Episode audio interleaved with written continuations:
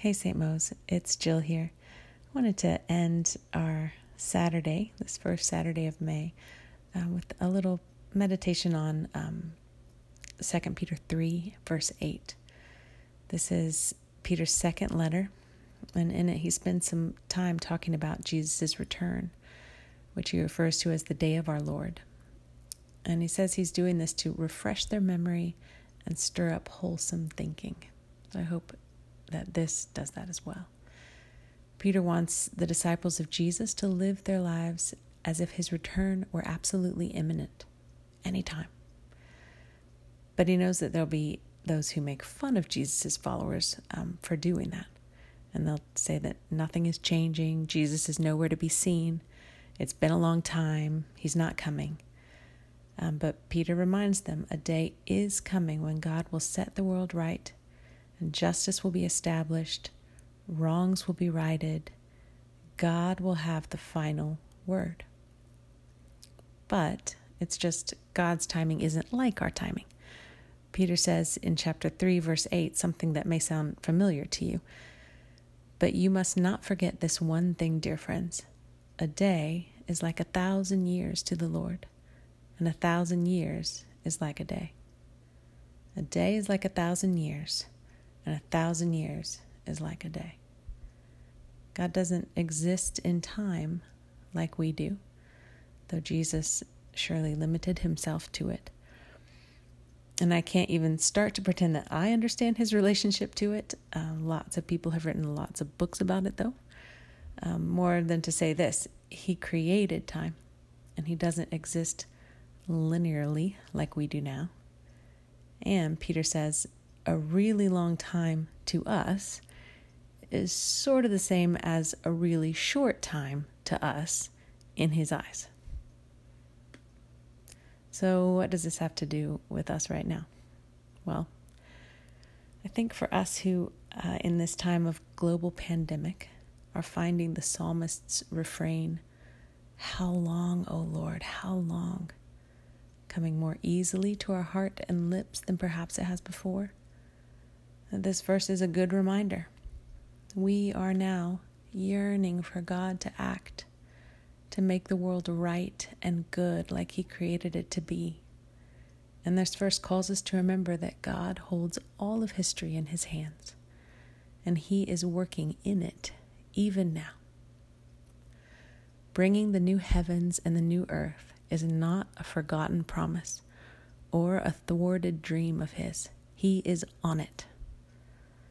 And we are still invited to and even called to lament and groan and cry out, continually to bring ours and the world's brokenness to Him, and to beg Him to make good on His promises.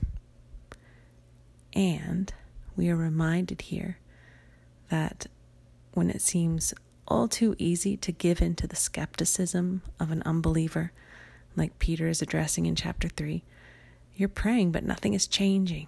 Where is this Jesus who is coming? Everything is the same as it always has been, or maybe worse. We're reminded that a thousand years are like a day to him. He exists outside of time, he holds it all in his hands, and he's on it.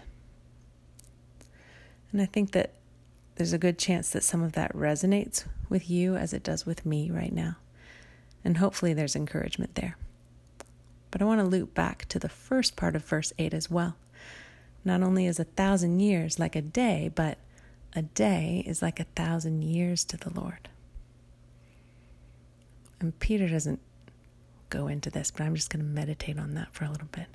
This time, this time right now that's so monumental for us and for the whole world, best case scenario, I guess it would be best case scenario, is that 100 years from now it gets a page or two in a world history textbook. In the grand scope of history, it'll be condensed, abbreviated, most important takeaways highlighted. I've done very little and very rudimentary audio editing in GarageBand, the app that just came with my computer.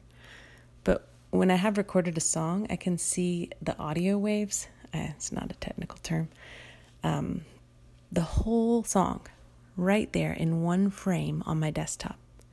a six minute song can be right there in like a four and a half inch horizontal line with all of these tiny vertical lines scratched through it. Longer lines when the sign was louder, or when the song got louder, or when I accidentally bumped the mic with my face, or whatever.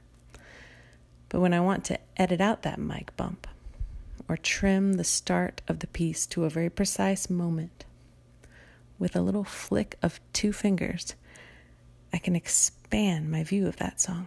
And I can I can zoom in so closely that the whole computer screen now can only hold a couple of measures. I can see the contours of every breath. I can see where the mic picked up things so soft that they're barely audible. Nothing is missed. All is seen to be minutely attended to. And some of us may be thinking in these days of sheltering in place, yeah, I feel like I also understand that day is like a thousand years thing more than I used to. I passed a sign in my neighborhood yesterday that said, April was a hard year, but we made it. so, without our usual schedules and the usual bustle that attends or attended many of our weeks, our own sense of time may be feeling a little out of whack. But this is not the day equals a thousand years of tedium or boredom. This, I think, is God zooming in that attention to the minutia, the intimate involvement in our everyday, in our every second. His presence in the mundane day to day, as well as in our highs and lows. Every day as important to him as if it were a thousand years. Because he loves us and longs for us to experience his love for us today. Friends, He cares about you.